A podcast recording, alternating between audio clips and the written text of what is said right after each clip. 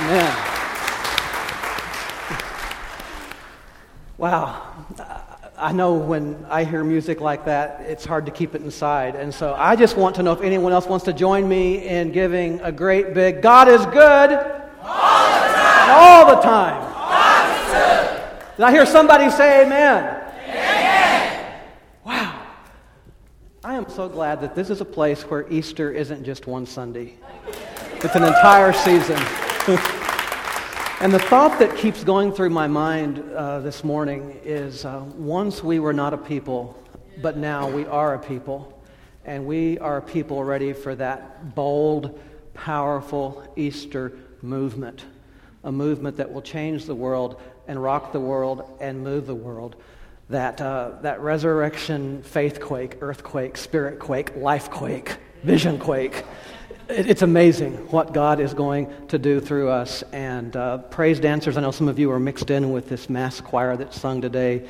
Again, you just embodied uh, the movement uh, that is resurrection.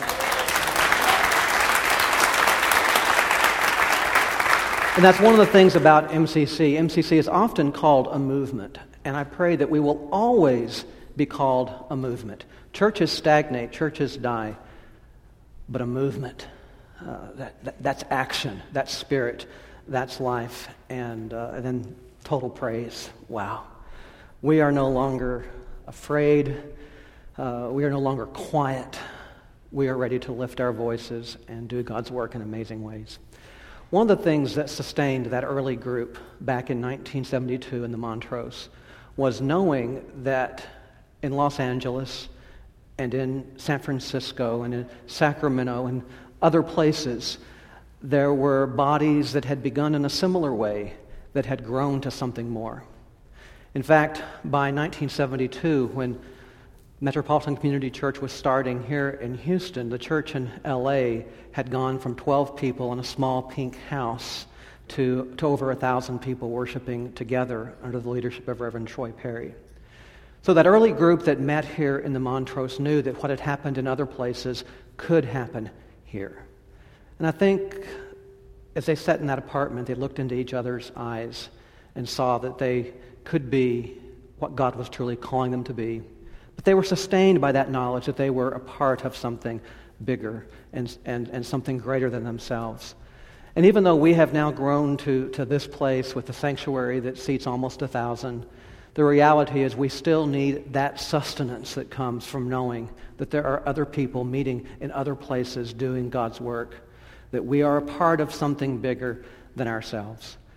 And I'm excited that the next movement for our fellowship, what many are calling the third wave, is the idea of us taking this movement and making it more global, more international. And there are exciting things happening all around the world that are a part of Metropolitan Community Church, and we are part of that. And it's, it's incredible. I am pleased today that the leader of this international movement called MCC is with us today for the first time as our newly elected moderator. She's worshiped with us before on Decatur Street in her role as one of our elders.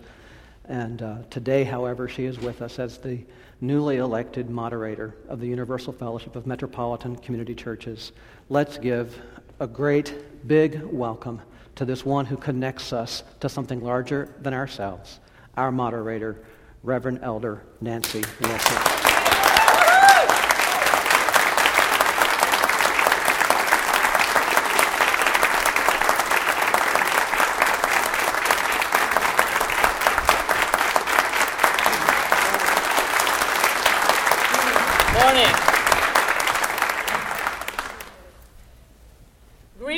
from the Board of Elders of MCC all over the world, and from your sisters and brothers in Florida. I'm a member of Church of the Trinity in Sarasota, Florida, and attend MCC in St. Pete. And it's wonderful to bring their love and greetings to you.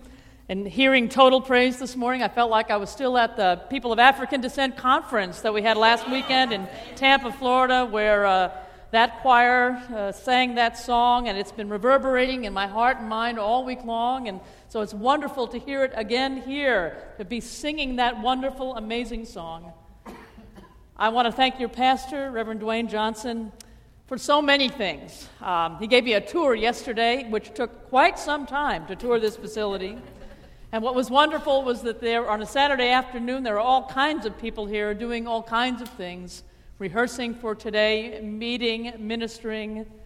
This is a church that is alive and that has been faithful through so much. Like many MCC churches, You've been through the times and the struggles, and you've survived and you've triumphed. And you've done that for almost 10 years with the devoted and faithful and talented leadership of your pastor, Reverend Dwayne Johnson. Will you help me thank him and bless him?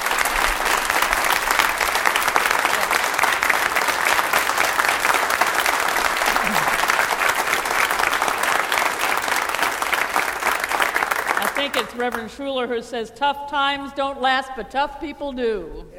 And uh, Dwayne is gentle and good and tough and very clear about his ministry and what he brings to you. And I've met members of your staff and, and lay leaders in your church, and I know that this is a church that is alive with the Easter spirit. Will you pray with me? God, may the words of my mouth and the meditations of all of our hearts be acceptable in your sight. God, our strength and our Redeemer. Amen. Amen. As Reverend Elder Freda Smith, one of the wonderful pioneers in MCC, says, MCC is the most exciting church since the book of Acts. I love the book of Acts, from which we heard our first reading today. It is really a little glimpse into the tumultuous and chaotic times of that earliest church. I see MCC all through that history book of the New Testament. it includes the story of Pentecost. And I don't know if you know this, but this year is the 100th anniversary street of the Azusa Street Re- Revival in Los Angeles that found the modern Pentecostal movement, which is growing all over the world. And it's important to us because our roots are with a Pentecostal minister, Reverend Troy Perry. And I believe those roots are very important for many reasons. This weekend in Southern California, there is the first LGBT uh, experience and celebration of that Azusa Street revival, and Reverend Perry is one of the speakers at that event. I believe it was the power of the Holy Spirit that came on Pentecost that is the same Holy Spirit that came on Troy Perry and that early church and your early church here in Houston that gave people the courage and the freedom to start Metropolitan Community Church. The book of Acts also includes one of my favorite nominees for lesbians in the Bible, and that is Lydia. Lydia, the seller of purple, the woman in whose home the first church in Europe met. It includes Paul's Damascus Road experience in Acts 9, which I had to memorize in the sixth grade in my Methodist church in New York. And it includes the great story of the earthquake that Paul and Silas that liberated them from jail and touched the life of that jailer. The stories of the Acts of the Apostles are full of twists and turns and adventures, shipwrecks, and most of all, the unhindered gospel of Jesus Christ. It tells the story of a church that is stretched, challenged, growing in spirit, in maturity, and in its vision of their life with the Lord Jesus Christ. Sound familiar? A story that is stretched, a church that is stretched and challenged, growing in spirit, maturity, and its vision of what God is doing in them in Jesus Christ. It is our story. I know it is. The passage we hear today follows the dramatic post Easter, post Pentecostal healing of the man at the beautiful gate. Peter and John were going up to prayer in the synagogue. They were just minding their own business when this lame man, who'd been there for years and years, reaches out and begs alms from them. They stop and they actually notice him and they look him in the eye and say that very famous line. Many of you know it Silver and gold have I none, but what I have I give to you. In the name of the risen Lord Jesus Christ, I say to you, rise and walk. And of course, he did. And what follows is a dance between the disciples and the people and the religious authorities that ends up with Peter and John being dragged before the council. They have to explain this healing. And every chance they get, Peter and John and the disciples use these amazing stories of healings to share the story of Jesus and resurrection power. They were an Easter community. And everywhere they went, miracles happened, healing happened, liberation happened. People doubted and questioned and tried to stop it, but it was unstoppable. They were full of resurrection faith and power, but the world was not necessarily ready to hear about it. Lame beggars should just stay lame beggars. That's the natural order of things, people believed. But imagine Jesus gave that lame beggar perfect health in front of God and the people and everyone. And instead of being a source of joy, it was a source of controversy. Sound familiar? MCC, God has given us perfect health if we will claim it.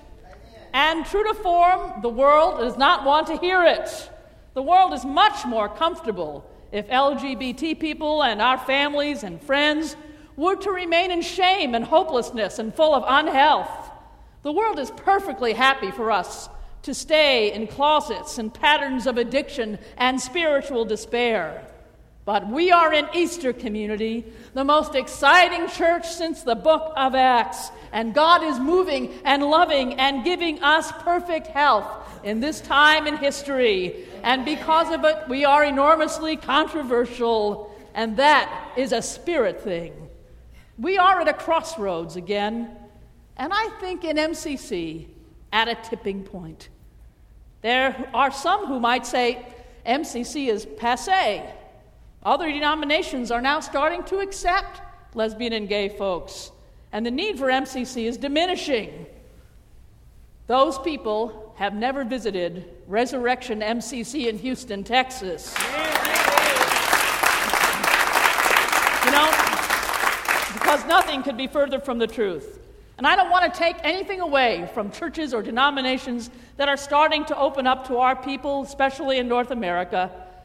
In every large city, you can find open and affirming church that are doing wonderful and good ministry, especially the United Church of Christ, in some sense, our only Christian denominational friend in the United States, has taken the great risk to stand in solidarity with LGBT folks and paid a price for it.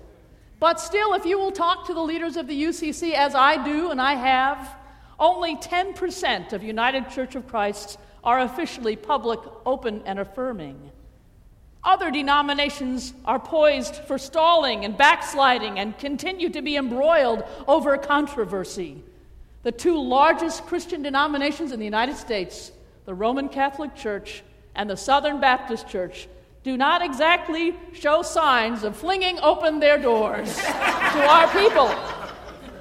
And the third largest, the United Methodist Church, my background church, is actually while they have warm, fuzzy ads on television, you can see some of them. They are moving further and further to the right, as people in that church will tell you with some alarm.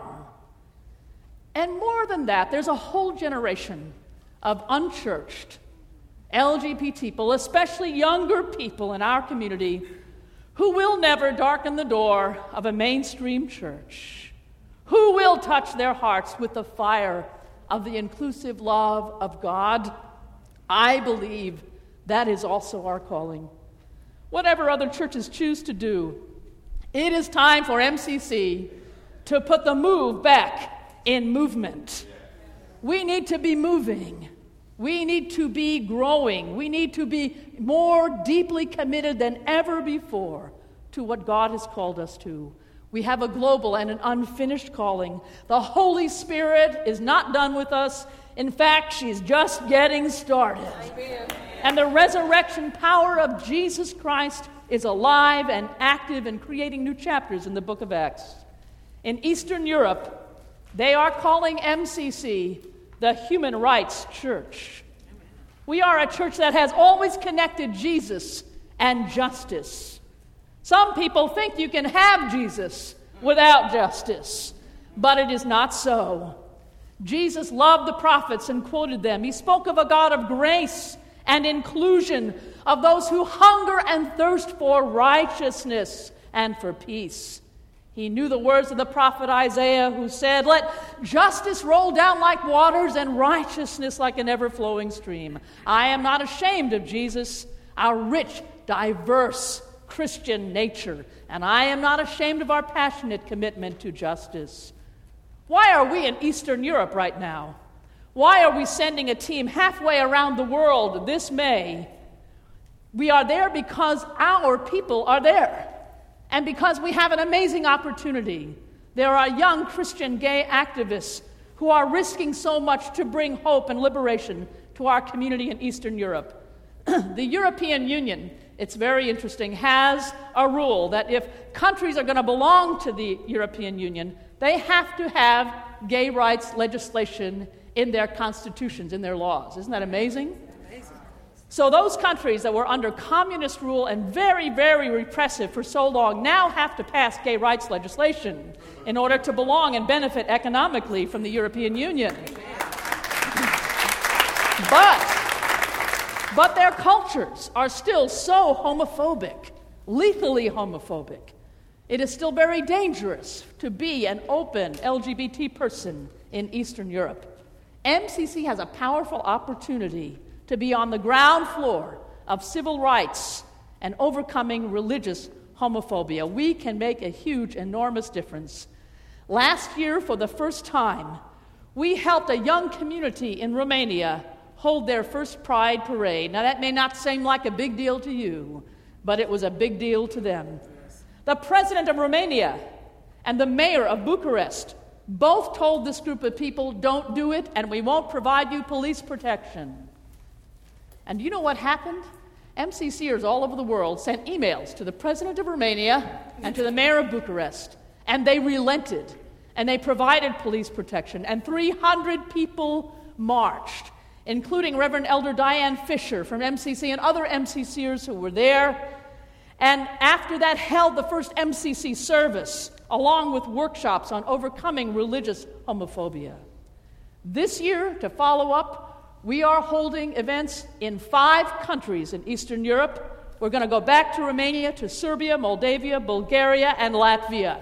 This is a moment of resurrection and Pentecost for our communities in Eastern Europe, and it is unstoppable. It is unstoppable. So pray over the next five weeks as we go there to be part of this amazing time. Last week, many of us were in Tampa, Florida for the People of African Descent Conference, and we heard from a young man named Gareth from Jamaica. Today, Jamaica is the most lethally homophobic country in the Western Hemisphere. Dozens of gay men have been brutally murdered in the last two years.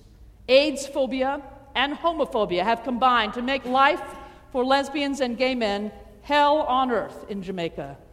Gareth told us the heart wrenching story of the murder of his best friend, Steve Harvey, an AIDS worker.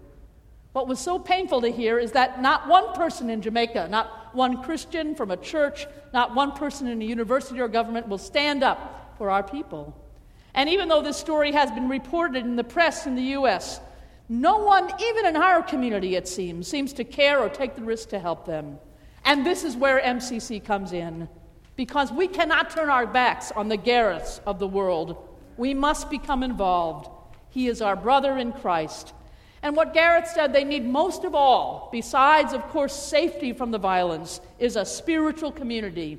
He said, We need an MCC in Jamaica. We have to stop the violence and share the good news of Christ that we know is unstoppable. I ask you to pray for Gareth to pray for our efforts in Eastern Europe, for me, for the Board of Elders, that we will see a new day of engagement in our world. But most of all, I say to you, Resurrection MCC, we need you. I need you to be strong and bold, to be out there in your community as you are. We need you to model that perfect health that God bestows on the least of these as we are being resurrected. The world needs churches, a denomination, a movement that lives that ecumenical vision of church. We need churches that are into saving lives, healing broken hearts, and stirring up vocation. We need you to be about movement, in Houston and in the world. That may mean that some of you literally move, go to school, find your God given vocation. We need church planters, lay, and clergy as the Board of Elders identifies the top 10 cities where we do not have a metropolitan community church, but we need one. We need to be a church that's not afraid to tackle tough issues like crystal meth addiction and the changing face of HIV and AIDS. We need churches that are on fire to reach out to youth and young adults, to families and children, offering them a safe place to put to use their gifts. Today, all over the world, there are people who are wounded, injured, hopeless, who think that their destiny is to beg for crumbs at the beautiful gates of our day. God needs disciples of Jesus who will actually notice them, look them in the eye, and say, Silver and gold have I none, but what I have I give to you. In the name of Jesus of Nazareth, be whole and free. I know that there are such disciples here at Resurrection MCC. We are proud of you. We love you. We know it's taken a lot to get here where you are, but I say to you, the best is yet to come. Amen. Let us pray. God, we love you and bless you.